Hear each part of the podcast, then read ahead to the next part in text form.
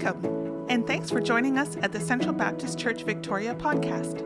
In this series, we discover that God has provided everything we need for life and godliness. Based in 2 Peter 1, we will explore God's invitation to participate in his divine nature and ways that we can cultivate a fullness of life. Here's today's message. We are, study, are starting our new summer series, Everything We Need, right? Isn't that a, isn't that a, a big claim? Everything we need. To start off this morning, I want to do some crowd participation with you, if that's okay. So, please repeat after me the following line by line. I'm putting on my, my uh, uh, wedding. Repeat after me as if we're doing vows. Here we go. His divine power, has given us, everything we need, for a godly life. All right, one more time. His divine power, has given us, everything we need, for a godly life. Can you imagine? This is a remarkable statement. This is how Peter's testament begins. A testament in the Greco Roman world was a writing style that has resonance in our language today. We are advised to ensure our affairs are in order before we die, and that process includes preparing what? A last will and testament, right? It's more commonly known as just a will. And typically, at least for us in our experience, a will is are those things, you know, our instructions that we want done with our stuff when we pass away. It's focused on the distribution of our assets.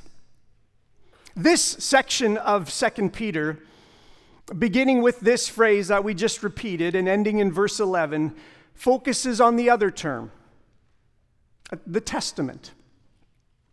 Like a testimony, a testament is what a person's life is all about. A testament expresses what values, ideas, and convictions someone wants to pass on to others. Since it first appeared, there has been some disagreement as to whether Peter actually penned the words of this letter. One scholar concludes no book in the Bible had more difficulty establishing itself in the canon. And the canon is just the list of, uh, uh, of books that are part of the Bible. But despite that, there is widespread agreement that this letter does reflect Peter's testament.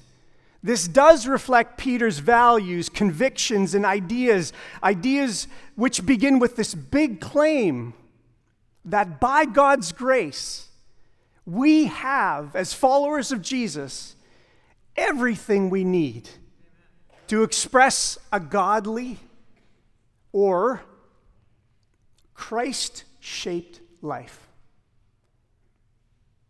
This is a big claim. Did I say that already? It is a big claim. You, you may have also noticed in this passage several other big claims from Peter.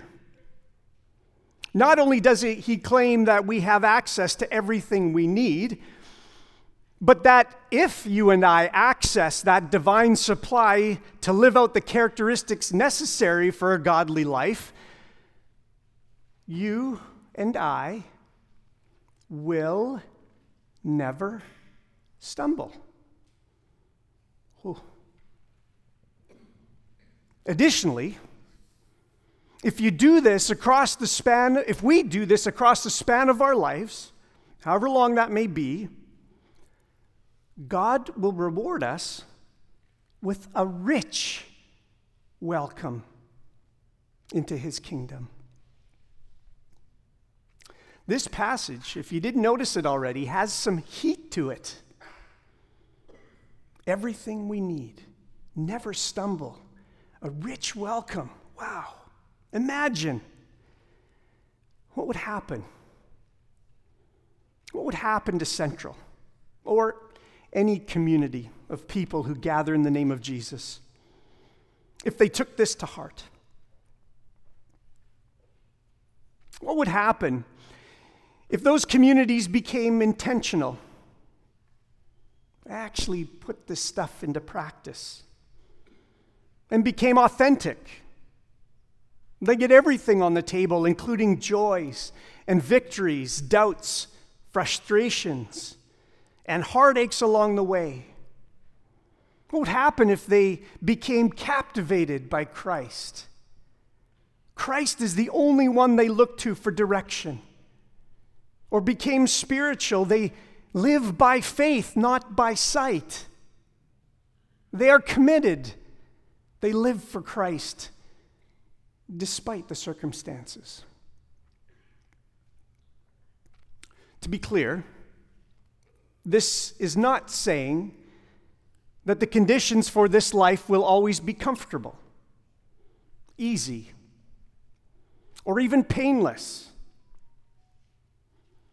But these big claims in this passage conclude that nothing anyone can encounter across a lifetime can de- derail this grace pathway on its own. Sure, there are challenges that tempt us away from God's work in our life, but that's the extent of their power temptation. Jesus encouraged his followers. So this would have been resonating in Peter's mind as he concluded his time, his life. These words would likely uh, resonating in, G- in Peter's mind. These words of Jesus from John chapter 14, verse 12. Jesus said, Very truly, or if you have the old King James, verily, verily, I tell you. Anytime you see this, whether it's very truly or verily, verily, that sort of repetition is meant to say this is something important. This is something to pay attention to. I tell you, Jesus says, is recorded in John 14, the one who believes in me will also do the works that I do. In fact, will do greater works than these because I go to the Father. This is part of the words of Jesus, the testimony of Jesus that the apostle took to heart. We have what we need to fulfill this promise if we would see it.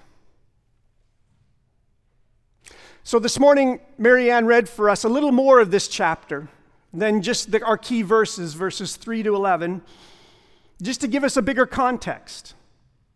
Because overall, this letter, if you read through the, this letter, and I encourage you over the course of the summer to take some time and read all of 2 Peter.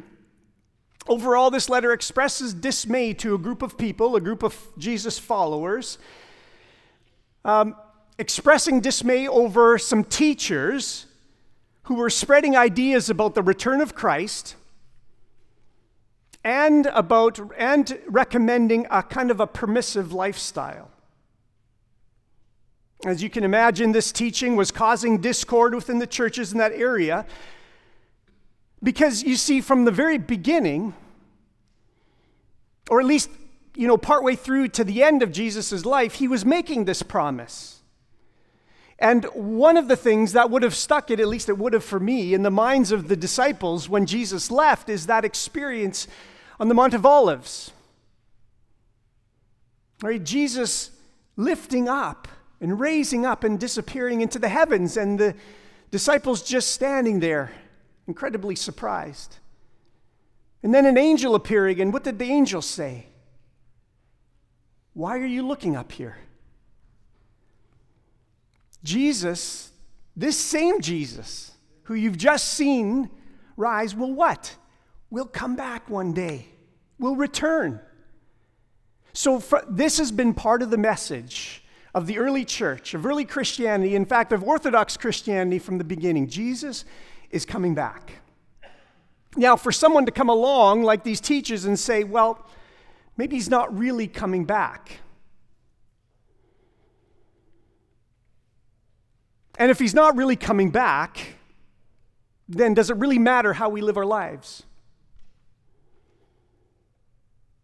So, as Christianity spread then from that beginning, through the missionary activities of the apostles, like Peter, people began expecting the return of Jesus.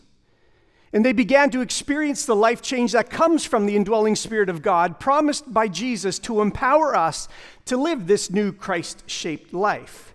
But as time progressed, two natural problems occurred that these teachers that Second Peter addresses were picking up on. The first is, well, like I said, where is Christ?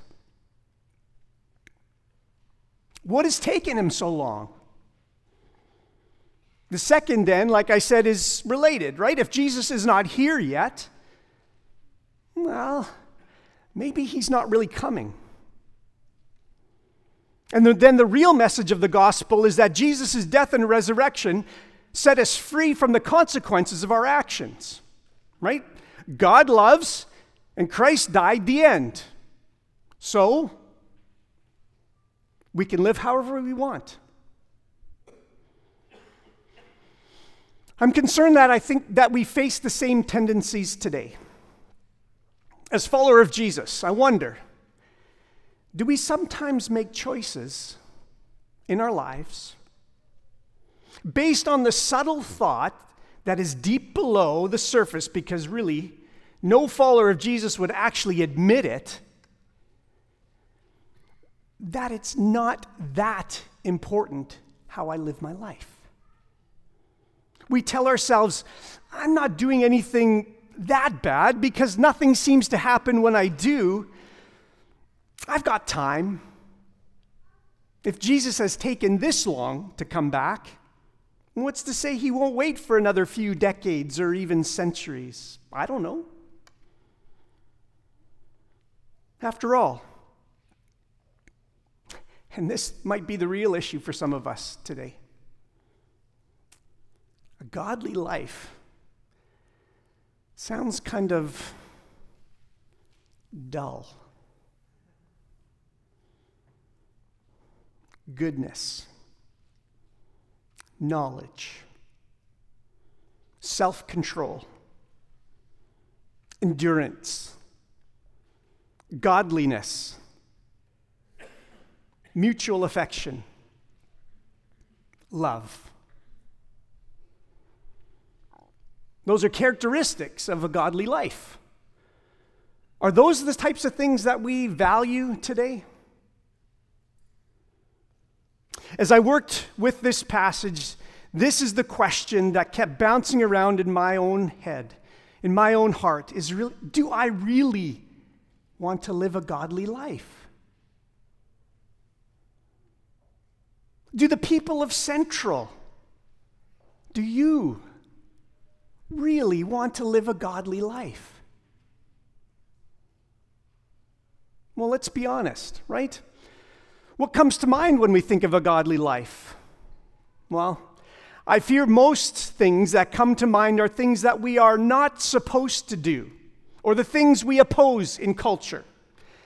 And frankly, the concern is that if we populate our concept of a godly life with the negative, with the things we don't do, we are left with this really light idea of what a Christ shaped life is meant to be. And a light view of what a Christ shaped life is meant to be does not inspire. Sometimes I think we purposefully focus on criticizing our culture so we don't have to ask ourselves that hard question. Peter's testament challenges that approach. Instead, it celebrates this big idea that we have everything we need to live a Christ shaped life. That we have all the indicators. And so, this is what we want to do. We want to dig into this and take Peter's encouragement to heart. So, let me walk us through kind of a quick summary of this passage, of these verses from verses uh, 3 to 11, to give us an idea of the big picture. Bible scholar Scot McKnight provides a helpful overview of this passage, but he begins with the end. What's the goal? So here's what he writes The Apostle Peter wants his readers to enter into the eternal kingdom. Verse 11, that's the goal. He wants to get us into the kingdom. But to do that, they must remain faithful to their calling in verse 10 and remember their forgiveness. Verse 9. Faithfulness then results from the continual development of the virtues from verses 5 to 8. But these virtues come from God's own nature, which he shares with believers through knowledge of God, verses 3 to 4. So, the goal of Peter's testament then is for people, Christ followers, to experience the glory and the joy and the rest of entering into the kingdom of God. Because, remember, Jesus will return. But a godly life is necessary for this to occur. A godly life includes being faithful to Jesus' calling by always remembering God's forgiveness through Christ and then cultivating important lifestyle characteristics that emerge from God's nature. You see that? So, this stuff, we're not making this stuff up. We're not guessing. We say God has revealed himself to us in this particular way. And these are the things, th- these are the characteristics then he instills in us through the work of the Holy Spirit, as taught by Scripture and, and emphasized by Scripture. And then that empowers us, that activates us to live these things out. So we must do our best to keep the entire passage in view throughout this series. Right? Because the tendency is going to be for us to gravitate immediately to the list of characteristics, right? And focus on those things, right? To create kind of a checklist tick, tick, tick, tick. Let me warn you right now to do this is a grave mistake. The potential to live a godly life is not a matter of us pulling ourselves up by our bootstraps, to use that tired old figure of speech. It's not, matter, it's not a matter of us trying harder. In fact, according to this passage, a godly life is premised on two gifts from God. Gift number one, the knowledge of Christ. This is our source, verses 3 to 4. This is where it begins. This is where everything we need for life and godliness originates in the knowledge of Christ. We're going to focus on that next week. Gift number two, right at the very end kingdom entry, verse 11. That's the goal, that's the whole point. And that's going to be the focus of our message September 3rd. Number three, our response to these two gifts. That's just as important. To cultivate to do what we can to allow these things to emerge in our lives, these godly characteristics, these Christ shaped characteristics in verses 5 to 10. Now, some of you know there are other lists like this in the New Testament, so we shouldn't consider this comprehensive as if that's all there is. This is an example, this is an illustration of what it is to be a Christ shaped person. Our response then is the focus of all the messages in between, seven in total. Now, the point again, the point of these characteristics is not that we must work to produce them, but to clear away all the other stuff in our lives to let them shine. Right? That was the imagery that the apostle left us with at the end of this passage, right? To shine this is what he wants us to do. Let these things emerge from our lives so that this godly, this Christ shaped life, uh, our, our life illustrates this to clear away all the other stuff. Remember, the text says that this is true given the condition of faith. Given the condition of faith, we already have these things. I'll talk more about that next week. What are the things again? Goodness, knowledge, self control, endurance, godliness, mutual affection, and love. In lists like this, we need to pay attention to the beginning and the end, the things that kind of um, uh, uh, what are the, the, the book bookends bookends the bookends of these uh, uh, of these lists right? Begins with faith it ends with love. That's the whole that's the whole process. It's to take us through these things starting with faith ending with love right? And so this is a process. Furthermore the relationship between these characteristics is very intimate Depending on the translation that you've got, the English translation, many of them use the English preposition to.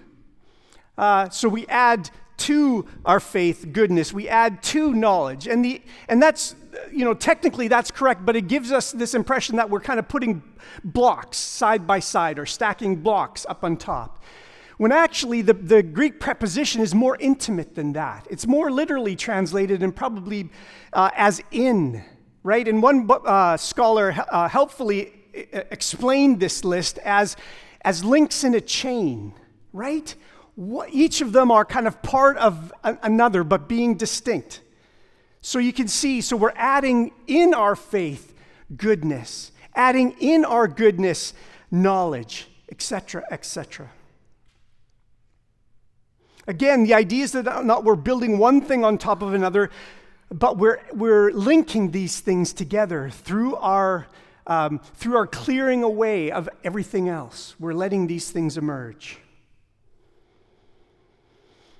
So, the question for all of us to consider this morning is this as we dig into this throughout this summer